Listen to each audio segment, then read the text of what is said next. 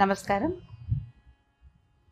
భగవద్గీత పారాయణ అధ్యాయ ప్రకారంగా ఎటువంటి ఫలములు మనకు కలగజేస్తుందో తెలుసుకునే క్రమంలో గీతా మకరందం అనే గ్రంథం నుంచి కొన్ని ముఖ్యమైన విషయాలు మనం ఇవాళ తెలుసుకుందాం.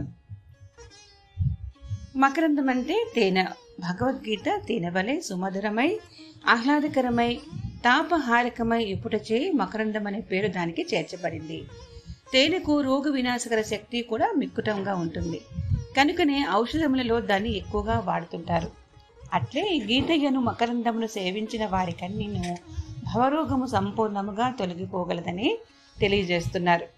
మధుపము అనేక పుష్పముల నుండి సేకరించిన తేనెను సమకూర్చుకునేలాగున శ్రీకృష్ణ పరమాత్మయు ఉపనిషత్తులను వివిధ కుసుమరాశుల నుండి గీతా మకరందమును వెలికితీసి లోకమునకు ప్రసాదించరు. ఇది ధర్మామృతమని భగవానుడని గీతయందు సెలవిచ్చారు కదా. కాబట్టి అమృతతుల్యమై జనన మరణ రూప భవతాపములను నిర్మూలించి చేయనట్టి ఈ భగవన్ముఖారవింద సంజనితమగు గీతా మకరందమును ముముక్షువులు తనివి తీరా పానం చేసి కృతార్థులవుదురుగాక అని శ్రీ శ్రీ శ్రీ పూజ్యులు శ్రీ విద్యా ప్రకాశానందగిరి స్వాముల వారి యొక్క ఆశీర్వాద వాక్యం మనకు లభించినది. అయితే తెలుసుకునే క్రమంలో ముందుగా దైవ ప్రార్థన చేద్దాం. కరుణామూర్తి యగు దేవ, మా చిత్తము సర్వకాల సర్వావస్థల యందు నీ పాదార విందముల యందు లగ్నమై అచంచలమైన భక్తితో కూడి ఉండేట్టుగా అనుగ్రహించండి. పరమ దయానిధి, ప్రాతకాలమున నిద్రలేచింది మొదలు మరల పరుండే వరకు మనోవాక్కాయములచే మా వలన ఎవరికి అపకారము కలగకుండా ఇతర ప్రాణికోట్లకు ఉపకారము చేయలాగున సద్బుద్ధిని దయచేయండి. వినయముగా సచ్చిదానందమూర్తి నిర్మలాత్మ, మా అంతఃకరం నందు ఎన్నడగు ఏ విధమైన దుష్ట సంకల్పము కానీ విషయమాసన కానీ అజ్ఞాన వృత్తి కానీ చొరబడకుండా దయతో అనుగ్రహించండి. మరి అభయస్వరూప, మా యందు భక్తి జ్ఞాన వైరాగ్య బీజములు అంకురించే విధముగా శీఘ్రముగా ప్రభుత్వములగినట్టు ఆశీర్వదించండి. మరియు ఈ జన్మమునందే కడతేరి మీ సాన్నిధ్యమున కేతించుటకు వలసిన శక్తి సామర్థ్యాలు కరుణతో మాకు ఒసంగండి. నీవు భక్తవత్సలుడవు, దీనుల పాలిట కల్పవృక్ష స్వరూపడవు. నీవు తప్ప మాకింకెవరు దిక్కు? నిన్నే ఆశ్రయించాము. ఆ సత్తు నుండి సత్తునకు కొనిపొమ్ము, తమస్సు నుండి జ్యోతిలోనికి తీసుకొని పొమ్ము, మృత్యువు నుండి అమృతత్వమునకు పొందింపజేయము. ఇది మా వినతి. అనుగ్రహించండి శ్రీకృష్ణ భగవాన్. నీ దరి చేర్చుకునేలా మమ్మలను అనుగ్రహించండి. పాహిమాం పాహిమాం పాహిమాం పాహి. ఇప్పుడు మనము గీతా మకరందంలో వివరించిన విధంగా గీతా భవనము అంటే ఏంటో తెలుసుకుందాం. గీతా మే చోత్తమం గృహం అనే భగవద్వాక్యము అనగా, నేను గీతను ఆశ్రయించుకొనున్నాను, గీత నా యొక్క నివాస గృహమని భావం. ఈ ప్రకారముగా గీతా మహత్యము, గీతా గృహమును గురించి భగవానుడు తెలిపి ఉన్నాడు. ఆ గృహము యొక్క స్వరూప స్వభావముల వివరంలో ఈ క్రింది విధంగా తెలుసుకోవచ్చు. మనం నిర్మాత శ్రీకృష్ణ పరమాత్మ అవుతే, అలంకరణకర్త శ్రీ వేదవ్యాస మునందుల వారు. ఆకారము ఎలా ఉంది అంటే 3 అంతస్తులు కలిగి ఉంటుంది. పునాది ఎక్కడి నుంచి మొదలైంది అంటే అర్జున విషాద యోగము 1వ అధ్యాయంగా చెప్పబడింది. మొదటి అంతస్తు అంటే మొదటి ప్రాకారమున 5 గదులు అంటే 2వ అధ్యాయము నుండి 6వ అధ్యాయము వరకు సాంఖ్య యోగము, కర్మయోగము, జ్ఞానయోగము, కర్మ సన్యాస యోగము, ఆత్మ సంయము యోగము అనేవి ఉన్నాయి. ఇక 2వ అంతస్తు అంటే 2వ లేయర్లో ఉన్నవి 6 గదులు.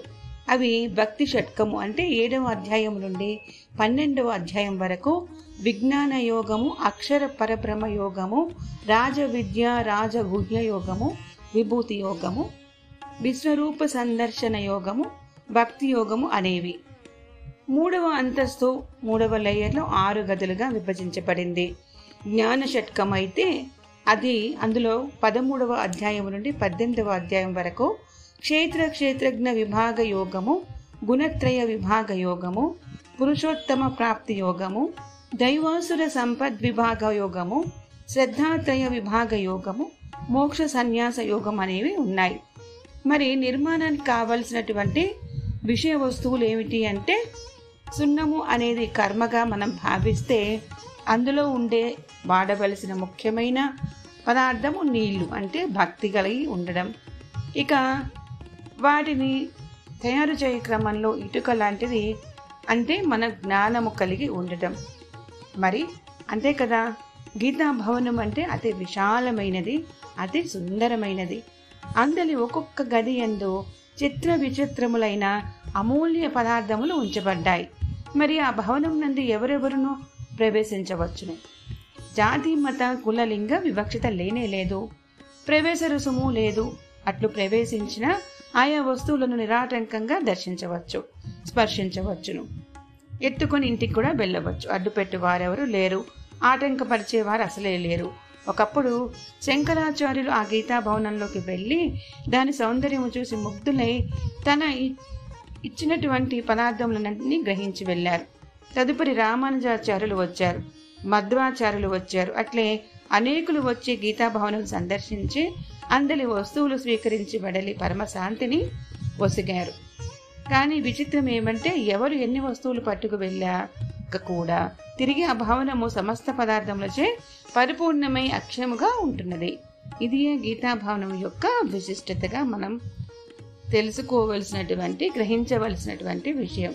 కావున ముముక్షువులెవ్వరూ కూడా, అంటే తెలుసుకోవాలని ఆసక్తి కలవాళ్ళెవ్వరూ కూడా ఈ గీతానామం యొక్క మహత్వం తెలుసుకుంటే, అంటే ఇటువంటి సువిశాలమైన భవ్య భవనమున కనుల పండుగగా వీక్షించి అందున భూకాలము విశ్రాంతిగా సేద తీర్చుకున్నాక సాంసారిక దుఃఖజాలం నుండి విముక్తులై పరమానందమును అనుభవించి ధన్యుల అద్భుతులు కాక అనేది భగవంతుని గురువుల యొక్క ఆశీర్వాదం, వాక్యము మనకు లభించింది. అయితే గీతా మకరందములోని విషయ పరిక్రమలో మనం వెళ్తే అధ్యాయ క్రమంగా గీతా పారాయణ ఫలం ఎలా ఉంటుందో తెలుసుకుని తరిద్దాం. గీత యొక్క మహిమ అపారంగా ఉంటుంది. గీత శ్లోకముల యొక్క పారాయణ, జప, ధ్యానాదుల వలన ఎన్నో సత్ఫలితాములు మనుషులకు చేకూర్చున్నాయి, అంటే మనుషులకు లభ్యమవుతున్నాయి. గీత యొక్క ఇట్టి అఖండ శక్తిని గూర్చి పూర్వము లక్ష్మీదేవికి శ్రీమన్నారాయణుడు బోధించగా దానినే తిరిగి మహేశ్వరుడు పార్వతికి కూడా వివరించి చెప్పారు. ఈ విషయం అంతయు పద్మ పురాణంన కలదు. గీత యందలి ఒక్కొక్క అధ్యాయమునకు పారాయణము చేసినందువల్ల కలుగు అమోఘ ఫలితములు కథారూపమున అందులో చక్కగా చిత్రించబడింది. పద్మ పురాణాంతరమటు అతి గీతాధ్యాయ మహత్యము పాఠకుల ఉపయోగార్థము ఇక్కడ సంక్షేపముగా తెలుపబడుతున్నదని గీతా మకరందంలో వివరించారు. అయితే ప్రథమ అధ్యాయ ఫలితం ఏ విధంగా ఉంటుందో వివరిస్తున్నారు, విందాం రండి.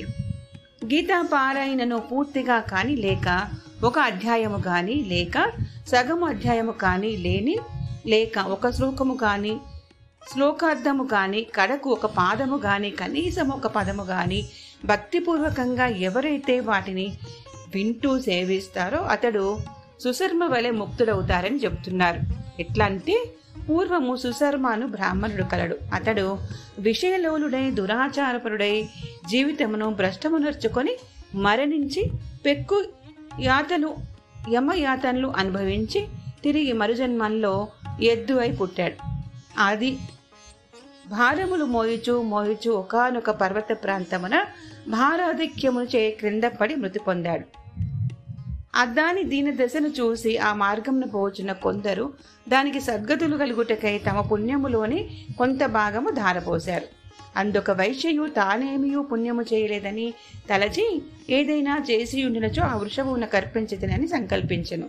వైశ్య యొక్క పుణ్యము చే ఆ వృషభము పుణ్యలోకములకు పోయి మరల పూర్వజన్మము జ్ఞానము యొక్క గల ఉత్తమ బ్రాహ్మణ జన్మను పొందెను.